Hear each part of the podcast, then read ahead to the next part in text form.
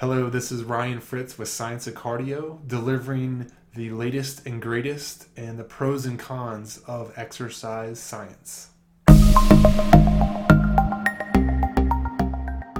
Hello, today we're going to talk about inflammation.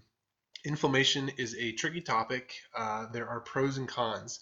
So, inflammation is something that your body does to heal and repair and grow tissues and kind of fix itself from being damaged or injured. So it's something that the body has to do as a response to heal itself. And um, I feel like in today's society, we have a lot more inflammation and we don't understand how to eliminate that and how to kind of work on things exercise nutrition work on the mental side of like meditation and relaxation of the mind or thinking. So we're going to dive into inflammation. I'm going to start out with the pros. So the good thing that inflammation does is it repairs tissues and cells that are damaged it will heal the body the cells and tissues organs and uh, ligaments, tendons, muscles, nervous system, brain tissue, um, pretty much, you know, super powerful repairing and growth. So, inflammation also can be looked at as longevity. So, if someone is super inflamed, they might have health problems. They might have gut health issues, digestion. They might feel things in their joints, aches and pains. So, also, inflammation uh, helps with our immunity and autoimmunity. So, inflammation is a good thing that our body does, but too much of it can be a bad thing. Okay, so getting into the cons or the downside of inflammation is if we have too much inflammation, uh, it creates a very unhealthy environment for a body. And so, a basic example was arthritis uh, or calcification. So arthritis, uh, you know, obviously is pain in the joint. Usually, what happens is, is you get this kind of inflammation. Uh, as a result of that, bones might grow or change shape. Um, you get arthritic spurring in your vertebrae or spine.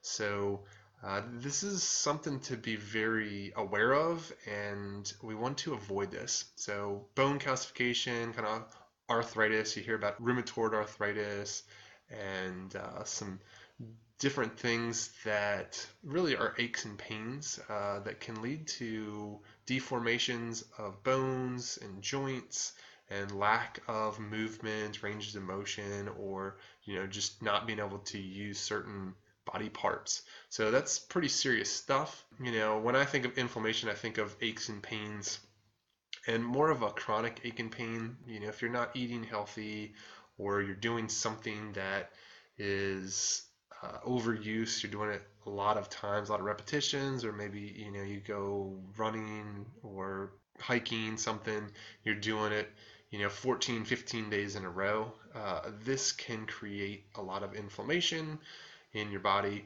uh, because it doesn't have time to repair heal or kind of rest itself so, inflammation and kind of that ache and pain thing is a communication from your brain to your body and your cells.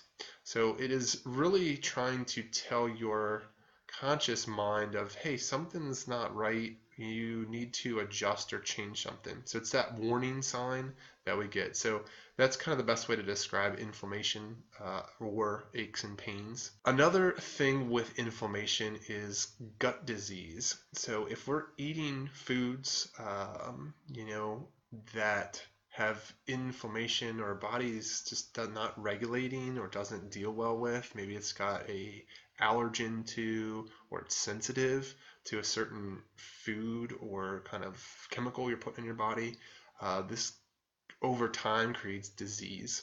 So I just want to kind of point out that inflammation can cause gut disease, it can cause joint disease, and it also can lead to organ failure. You know, if you go out and you have some french fries or some ice cream, you know, one day out of your entire life is not going to have a significant impact on gut disease, joint disease, and organ failure. Um, when you have three to five meals a day where you're having foods that are inflammation causing, uh, or your body's sensitive or allergic or doesn't deal manage with really well. This leads to long-term uh, organ failure and death. Uh, this is a really big topic, and there's a lot of, I, I would say, uneducation or lack of knowing about inflammation. Some things that I have learned about uh, foods is white potatoes really causes my joints to be achy and it causes inflammation. Um, I know sometimes if I'm walking uh, or hiking, uh, I notice my wedding ring is really tight. You get that finger toe inflammation. Uh, that's just from blood flowing around, and um, your body's trying to create homeostasis and cool itself off and kind of regulate all those cells and move bad stuff out of your extremities and good blood in. So, so some other foods uh, that I try to avoid or stay away that are usually high in inflammation or inflammatory properties are boxed foods. So I would recommend or suggest you go to a whole food. I was taught, you know, if you can't pick it off a tree, grab it off the ground. Uh, it's probably not healthy and it's probably not great for you.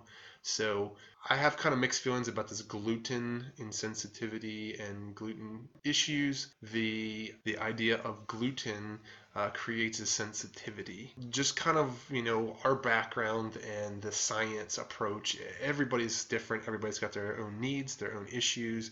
Everybody needs to come up with their own prescription for exercise, nutrition, rest, recovery. Everybody's got you know different genetics different age ranges, uh, different genders, you know, different biomarkers and cells and predispositions that affects them. So, you know, take this with a grain of salt. Again, figure out what is best for you, but also again, experiment and find out information, take notes, and do a study on yourself. That is the best advice that I can give. Um, I know that I have a gluten sensitivity. I try to stay away from wheat I try to avoid dairy. I have noticed that when I cut out breads and kind of simple grains, simple sugars, that uh, my gut health is better. I'm not so bloated. Um, I have noticed, you know, that dairy, if I have, you know, milk with something, that my nose starts to run uh, or I get nasally or congested. So those are some just examples of things that I've experienced. And again, you'll have to kind of figure out if you have sensitivities or allergens to things, I would highly recommend going and getting blood work done to find out if you have sensitivities. Um, again, you can just experiment, just try, you know, a food, eliminate it, put it back in, and just take a you know note, mental note or diary of what happens when you do that those are kind of the you know things that your body does with inflammation. Uh, inflammation is you know helpful to clean, clear, uh, repair, heal, grow. Helps a bunch of processes in the body. Um, it is also a warning sign to um, you know give us information of hey I'm achy, I'm inflamed, my feet are swollen, my hands are swollen. Uh, your body does everything for a purpose, and we need to take kind of that information and adjust accordingly. So we'll get into the anatomy of inflammation. So inflammation is again this healing process that happens in your body at the cellular blood level and essentially what drives it is hormones. Your thyroid uh, releases certain hormones to deal with stress. Um, so good examples, fight or flight. They're calling it fight, flight, or freeze now. So, you know, you have adrenaline and all these epinephrine, norepinephrine hormones kicking into your body when you go running, when you exercise, uh, when you get scared out in nature, by a grizzly bear. Your body does these things to protect itself. It's focused, it gets a lot of energy, and it can climb trees, run fast, jump, do all these amazing things. But this is very taxing on our body. So, again, just trying to get into a brief discussion about hormones and inflammation. So, this is a natural process. When your body exercises, it produces cortisol, testosterone, human growth hormone, estrogen. There are all these things that happen to get you to function, get you to get out of harm's way, X, Y, or Z. So when we exercise, we are kind of poking the bear, if you will. We're forcing that adrenaline, we're forcing cortisol, we're forcing testosterone, we're forcing human growth hormone, we're forcing IGF, insulin like growth factor. These things, you know, again, metabolize foods, they give us amazing abilities to uh, get away from predators and dangerous situations, fight against people, animals if we need to. Again, trying to stay neutral with that, uh, just letting you know that your body, when you exercise, when you eat, certain foods trigger hormone responses. They trigger repair and healing. They might trigger inflammation and joint arthritic issues. So, you know, food, exercise really are kind of driving your inflammation or your lack of inflammation. So, some indicators that are used to track inflammation in your body are, are limited, but we can gather information from your blood pressure. So, if your blood pressure is high or it is normally high, or you have had family with high blood pressure, typically that's a good sign of inflammation. Your body is trying to repair, clean, and fix itself. So, again, exercise might be a solution, nutrition might be a solution. The combined of exercise and nutrition might be a solution. Rest, recovery, you know, doing all those will optimally help um, inflammation and decreasing that inflammation. So some other things that I've used is heart rate. If your resting heart rate is super elevated, that typically means that you are inflamed. It means that you're overtraining. So when I was training professional athletes, we used to use heart rate as an indicator to find out, you know, did we do too much yesterday? Have we been doing too much the last three, four, five, six weeks? And typically, if you start monitoring and watching it, um, I've had times, you know, if you go and drink alcohol, your next day your heart rate's super high, crazy high. I had a friend that uh, went out drinking, got a new Apple heart rate watch, and just was like amazed. Their heart rate was like 150 while they were sleeping, just repairing and doing all these things. So, uh, pretty cool information and data collection off of heart rate monitors. Another thing that has been used recently, I know the Army's using this, is heart rate variability. Uh, a lot of endurance athletes are using heart rate variability, and it's the signals from your brain to your heart, kind of that nervous system signal.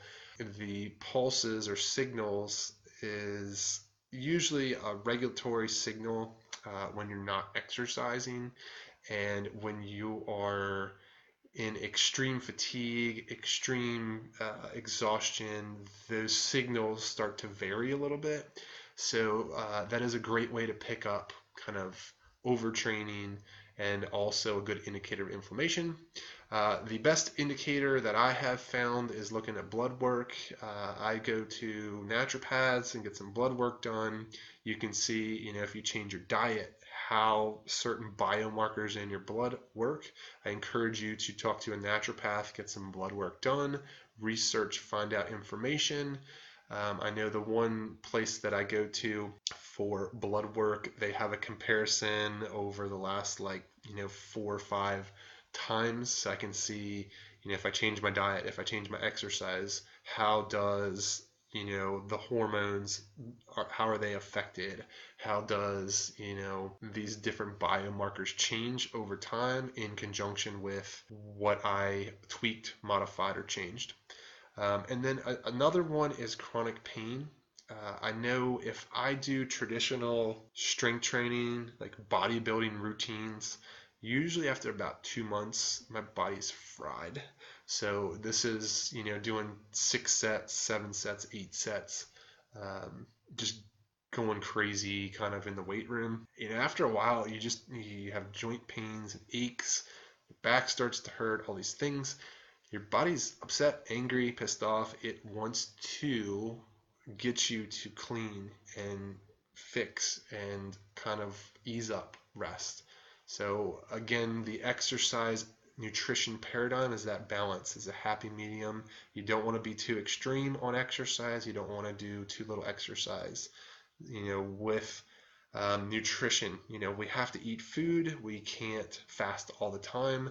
There's this kind of balance of eating the right foods in, you know, enough that we can get nutrition, growth, repair, you know, do our body processes, but we're not uh, starving or we're not, you know, inflaming our body. So I feel that kind of diabetes surge, obesity surge is more of an inflammation problem. So I feel like the diabetes and obesity uh, is a major issue because of inflammation. And I feel like we're looking at it the wrong way. Uh, when you go to a doctor and you're unhealthy, the first thing they say is, you know, diet, exercise. Uh, they don't give you any prescription. Well, they shouldn't be giving you prescription, but uh, you know there, there's no guidance. There's just no approach to hey, you should be walking three days a week. You should you know be eating more greens, having more garden type of vegetables, homegrown stuff, organic foods. There should be less you know wheat, less dairy, less gluten, less processed sugars and I mean, to be honest, a, a, lot of general practitioners they they don't know much about it. Their specialty is in prescriptions, so they're usually going to kind of give the you know blood pressure medicine and these kind of meds to help out with your symptoms, and they don't go to the root cause. The root cause is exercise is not happening. Their nutrition is not great they're not getting enough sleep. They're not balancing their hormones, and their you know body isn't functioning like it should. I think that we need to move. I think that we need to be thoughtful about nutrient dense fueling or eating. So that's kind of how I approach the eating thing is okay, I can have this, I really like the taste of this, or I am trying to fuel myself with the best nutrients available and I'm gonna push the the taste away and go more towards the nutrient density. Uh, and so you know some people aren't cool with that. They they struggle with that. But um, I, I, have noticed uh, with you know doing salads if I eat if I eat an iceberg lettuce salad um, I'm hungry. Afterwards I don't get filled up. Now on the flip side of that if I have a you know, spring mix salad with pistachios and avocados and olive oil and seeds, pumpkin seeds, and all of these kind of nutrients. I might put some beets on there, and uh, that fills me up. It gives me the fuel that I need. And I think most people overeat because they're undernutritioned. So they eat something like a piece of toast for breakfast uh, it's got some carbohydrates. There's, you know, no protein with it. There might be some butter, you know, with a little bit of fat. Or, you know, the typical is put jam on a piece of toast. It's like sugar and carb city. Uh, there's not this balance of macronutrients. You know, basically give ourselves one fuel source. Your body goes through that, and then it's asking for more. So then, you know, two, three hours later, it's saying, hey, I didn't get enough calories, I didn't get enough nutrients, I didn't get enough protein and fat. I want more. So then you eat two hours later and you eat, you know, I don't know, candy bar or some, you know, sugary snack, some chocolate, whatever. Same thing, not enough calories, not enough nutrient density. Your body says, I want more. And then you go through this four to six meal thing a day and you're really not getting any fuel to kind of drive, motivate, uh, move your body, fuel uh, the cells, the organs. So it is very important to eat nutrient dense foods. I usually alternate. So for breakfast, I will have an organic plant based protein with a banana and some vitamins or supplements. Uh, then on another day, I usually do some kind of egg. Uh, we have free range chickens here at the house. So we have an abundance of eggs. So we'll do an omelet, you know, throw some spinach in there, some onions, uh, different, you know, we might put some avocados in, uh, or, you know, just straight up eggs over easy, but um, I try to switch up my meals, but also, uh, you know, thoughtful about, well, for breakfast, your body's super absorbent, hasn't eaten, and we want to kind of smartly throw some food and nutrients into the tank, uh, but we want to be cautious about, you know, your body's going to absorb a lot. So we don't want to, you know, overeat for your first meal, and we don't want to have a bunch of your body sucking in fat and trying to store carbohydrates and fat. So I try to alternate, you know, something proteiny with fat or something with a protein and a carb. So, uh, food for thought. So, recommendations going into inflammation. So, this is where it gets kind of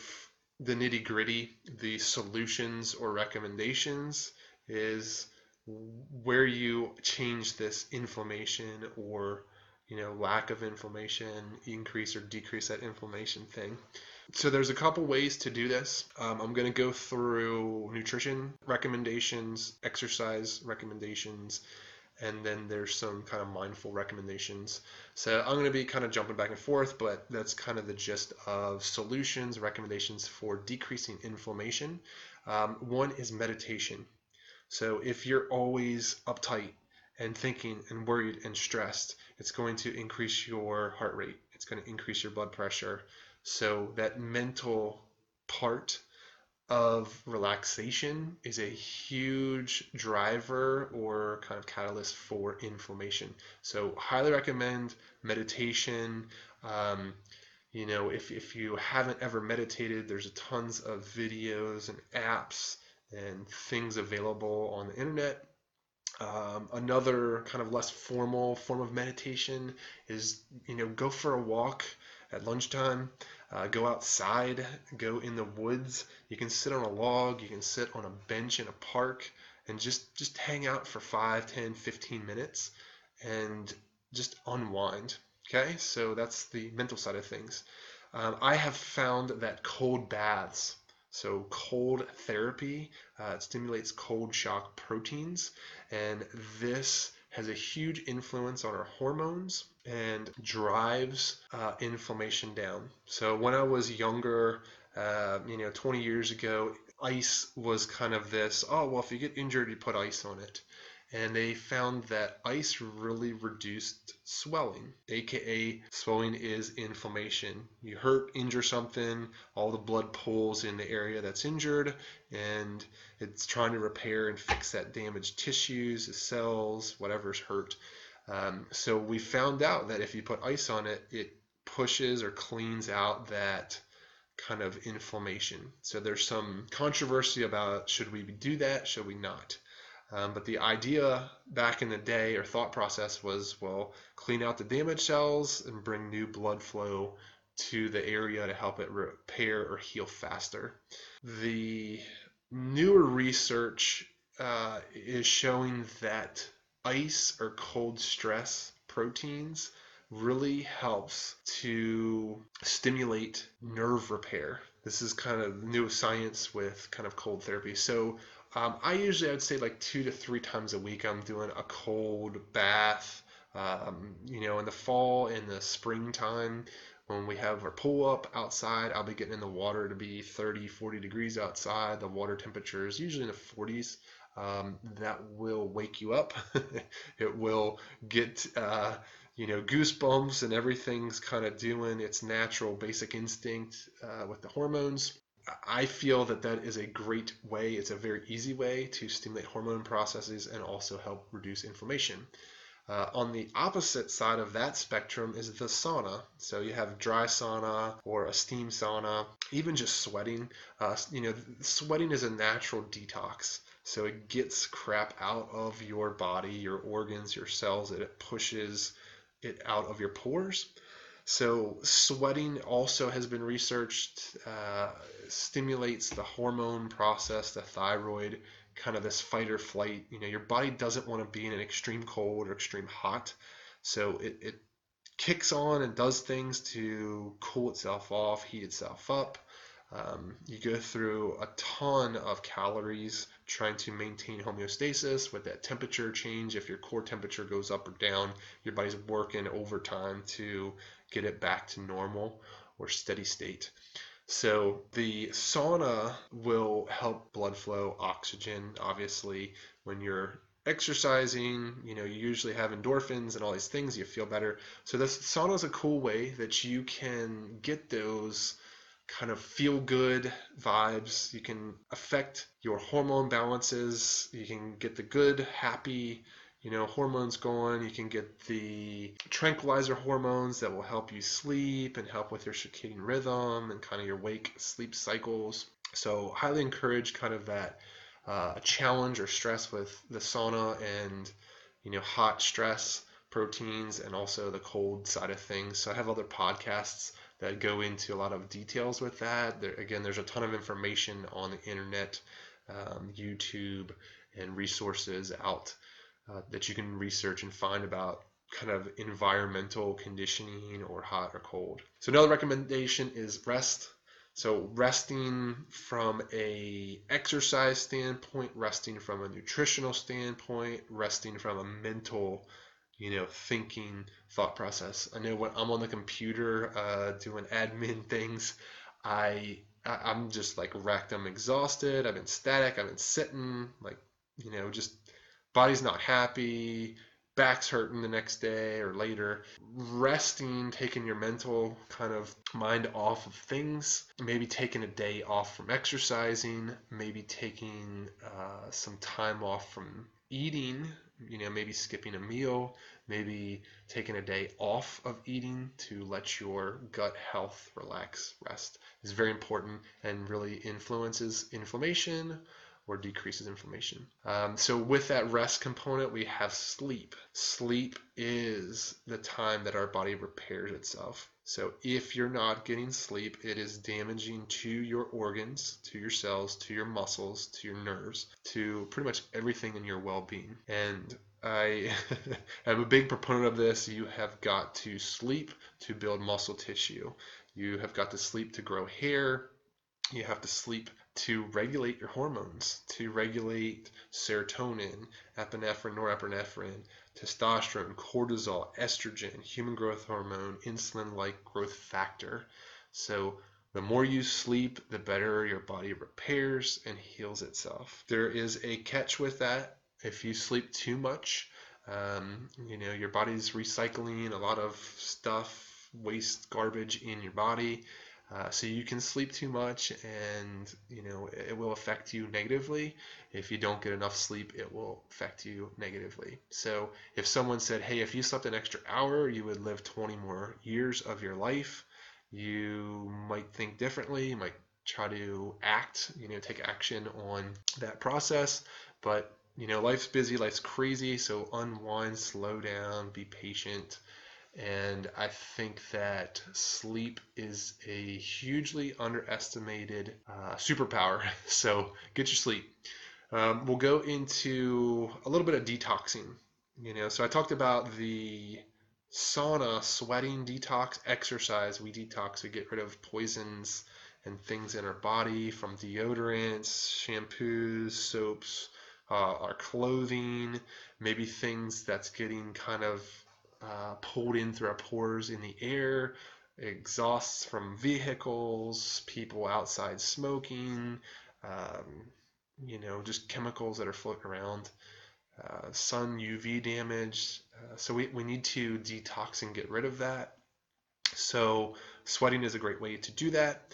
Um, on the nutrition side, detoxing seaweed is a great detoxifier of the liver. So your kidneys and your liver are filters and whatever body you know uses those to kind of clean out our bloodstream. Um, you know if you think about kidney stones and liver disease you know when i think of liver disease cirrhosis of the liver i think of like you know drinkers alcoholics and their bodies trying to process alcohol. And the human body cannot process alcohol. That's why we get drunk and your liver's fighting and trying to clean and clear all that stuff out of our blood. So, uh, a way to clean up heal, repair your liver, your kidneys.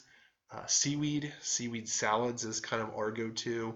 Uh, we also get a, it's kind of like a dried seaweed snack. Uh, you can get those, you know, Trader Joe's, Whole Foods. Uh, we've gotten them at some Asian markets, uh, but they're, they're called, I think, seaweed chips or seaweed flakes. So highly recommend that. Also, uh, beets is great for decreasing inflammation. Uh, beets has a, uh, a natural, it's called a nitric oxide. And what that does to our body is it opens or dilates our blood vessels. So it really gets blood flowing and oxygen flowing.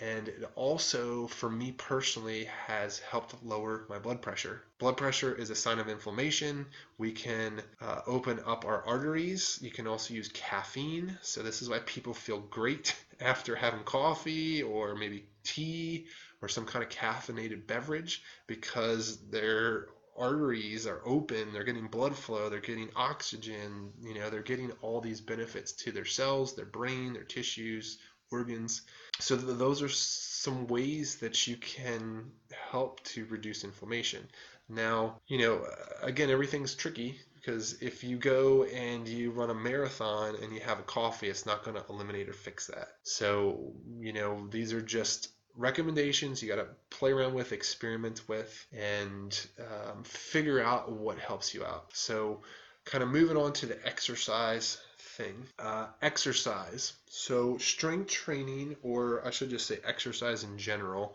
is a stress on your body. It does create inflammation okay if you get into like basics of strength training you work out you stress your body and then you let it recover so typically the old saying was you know don't work the same muscle two days in a row you would do you know strength monday wednesday friday or if your schedule you know tuesday thursday saturday and that's to allow your body to repair heal okay so exercise cardiovascularly and strength training are um, going to promote healthy inflammation. You stressed, damage the tissues, the cells, the nerves, and your body is going to repair that. Okay, so that is healthy to do in a scientific approach. When you get into strength training, uh, I have found that traditional weights, dumbbells, machines, cables, that movement, heavy resistance training creates a lot of inflammation. And um, I have found for me personally, this is a, it's very hard to sustain. You know, I've had times where I've put on 30 pounds, mostly of muscle, uh, in a couple months and doing certain, you know, strength training and nutrition kind of habits. And it's just, you can't keep it up. You know, you look at all the greats, Arnold Schwarzenegger, um, Lou Ferrigno, all these great bodybuilders came out of 70s, 80s, 90s. They have a lot of they have a lot of issues. They have joint aches and pains. They've had a lot of surgeries. Um, but you know, you look at a, a, bodybuilder who's 80 years old, they don't look like they did when they were 25 or 30. So sustainability is hard with regular exercise. So what I have found in lieu of traditional exercise is isometric strength training. A couple years ago, I was having problems uh, with my joints, uh, feet, and hip, back uh, just aches and pains, this kind of chronic thing. And I didn't really know what it was. And, you know, oh, I'm going to work on strengthening this because this is weak. And, and I started doing isometrics. Uh, we got a machine called the ISOPHIT, and I was like, I'm going to play around with this. I'm going to do a two month experiment, and I'm going to do just isometrics. I'm going to cut out running and cardiovascular exercise, and I just I tested myself. I did my blood pressure, I did my heart rate, I did my body weight, I did circumferences, body composition. I did a test for I did my I think it was a squat strength test. I was like, all right, well, I'm gonna do these isos kind of see if this thing is legit or works or not. And at the end of this kind of 10 week or two month period, I'm going to go back and recheck and test all these things. Uh, I, I, was amazed. I was shocked. I was blown away. I, I, thought, you know, this thing's bogus. It's lame. I don't see how it can work. Um, but I was able to put, I think I put 25 pounds on my one rep max squat. My blood pressure went down. It was 153 over like 93, which is really high and the isometrics like regulated it. I went to 131 over 83 which is normal high, uh, not you know not not bad. Um, but I was really concerned. I didn't want to go on blood pressure medicine because I have clients that use it. They get dizzy. Uh, they have problems with it. So this was an eye opener solution of wow, I can decrease inflammation. I can lower my blood pressure to a healthy range by doing isometrics. And my body comp, it stayed about the same, not really changed much. Um, but I got stronger and I was less inflamed. All my joint stuff in my back and my foot, it went away. I felt great and I was applying a ton of force. So um, try it out if you haven't done isometrics. Uh, you can play around with it. Uh, you can ask me questions. I've been doing pretty hardcore isometric training for about two or three years now. So, you know, I'm going to learn more uh, about it, but uh, it seems to be this anti inflammatory type of strength resistance training. So you can do that. Your body will heal and recover with this type of isometric training, and then you can push it again. Where we run into problems with conventional strength training is you push yourself really hard, it's super inflamed then you push yourself hard again, it's super inflamed, and you keep pushing yourself before you recover and heal.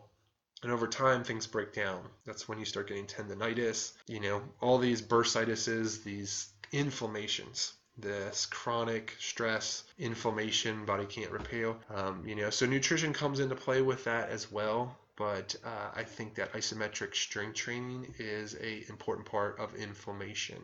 So another point of that is, you know, the meatheads, you look super giant muscle, they're just really inflamed and they're unhealthy. Um, most heavy lifter bodybuilder types that I know have blood pressure issues, again, indicator of inflammation, but they go to the doctor and get on blood pressure medicine and they keep lifting and it doesn't really resolve or heal, fix, help itself. So try out isometric strength training.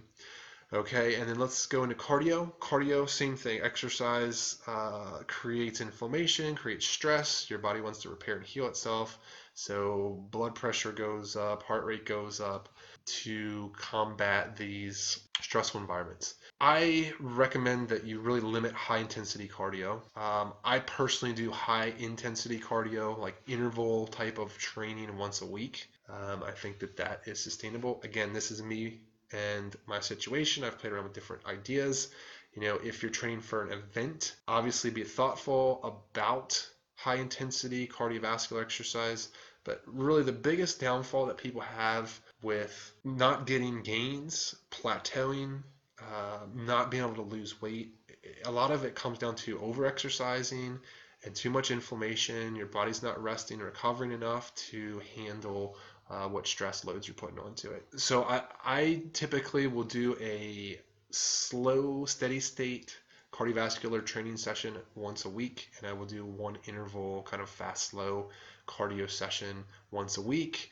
And then, depending on the season, uh, me and my wife are huge outdoor fans. We will, you know, in the wintertime, we're skiing. In the summertime, we're usually hiking. And then the spring and fall, we're either biking or hiking, uh, depending on the weather. Um, you know, those long distance kind of endurance type of activities, I would say like, you know, more than two hours. Um, they're going to put stress on your nervous system, on your cells, your muscle tissues, your tendons, ligaments, your spine, your discs. Like it puts stress on your body. So, your body's natural way to fix that is to create inflammation or pull blood, bring blood to clean, fix, repair those cells, and then get rid of it. So if you're doing that too frequently, too often, it is going to decrease your performance, decrease your power output, and decrease your overall gains. So, food for thought. Uh, speaking of food, so some things that I do um, on a supplement or food kind of regimen to help out with inflammation. Uh, as I mentioned before, I usually take a, a organic plant-based protein um, just to reduce the greens and the dairy. I put almond milk in there again to reduce the dairy. I have a sensitivity to dairy, so I'm trying to get rid of that kind of wheat, gluten, high processed sugar, and just minimize you know, get a straight protein. And, you know, again, there's other ways to do that. Eggs are kind of the ideal protein, but, you know, depending on additives, things you put into your foods, you know, we start making omelets with regular milk, you know, whole milk, 2% milk, that is going to have a different inflammation and a different absorption and different properties on your stomach, your gut, your intestines, and just overall health and joints and organs. So be thoughtful about that. As far as supplements go, I will add turmeric. Uh, I usually take a pill form. Um, I also, in the morning, uh, sometimes with a shake or sometimes with my tea, I will do apple cider vinegar. Apple cider vinegar promotes a hormonal process in your digestion that uh, helps with burning fat as fuel. So um, that is a really cool thing that you can kind of get benefits from, and it also helps kind of with gut health. Um, at night, I will usually take uh, magnesium citrate or magnesium citrate, however you want to say it. Um, I'll have that. That is something that my naturopath recommended. It rests the nerves and relaxes your stomach.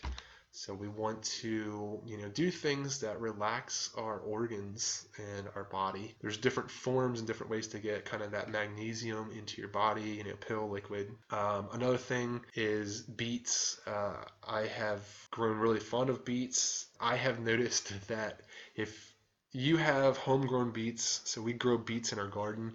Uh, and we pickle beets. We have Amy's aunt's kind of recipe, and it is the bomb. We love it. Um, they're oh man, beets are like candy with the pickled versions.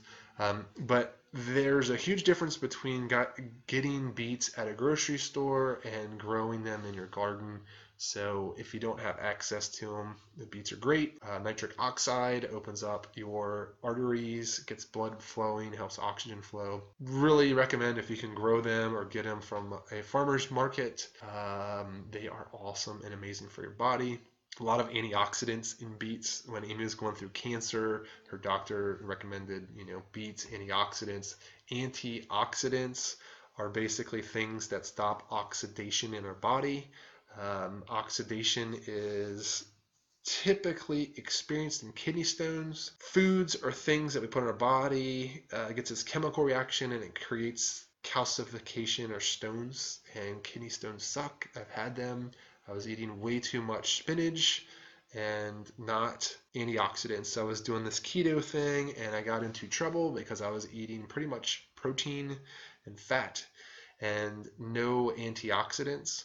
And I learned the hard way going to the ER at 2 o'clock in the morning uh, with kidney stones that you need to have antioxidants with uh, spinach. Herbs and plants that relax your stomach. You know, whenever you get a stomach ache when you're a kid, you know, your parents would give you ginger, ginger ale, something like that, so kind of relaxes. So those are kind of the nutrition side. Another recommendation, just alcohol drugs, they damage our cells and our organs. I talked about, you know, drinking alcohol uh, gets processed through the liver. It creates cirrhosis of the liver. So, uh, putting chemicals and things into your body other than food can also have problems. So, you know, a lot of drug users, they don't live very long. They're damaging their brain, uh, their cells. You know, a simple thing, but just food for thought. So, that's pretty much the podcast. I'm sure there are a ton of questions and some unknowns. So feel free to contact me on social media or email. You can go to the website sciencecardio.com, Facebook, Instagram. This is just a introduction to inflammation. There is a lot of information about this. I want this to be a again just a light bulb kind of or an introduction, but go research, find out information, and uh, good luck. And I encourage you to get better at decreasing inflammation in all these different avenues. So thanks. Catch you next time.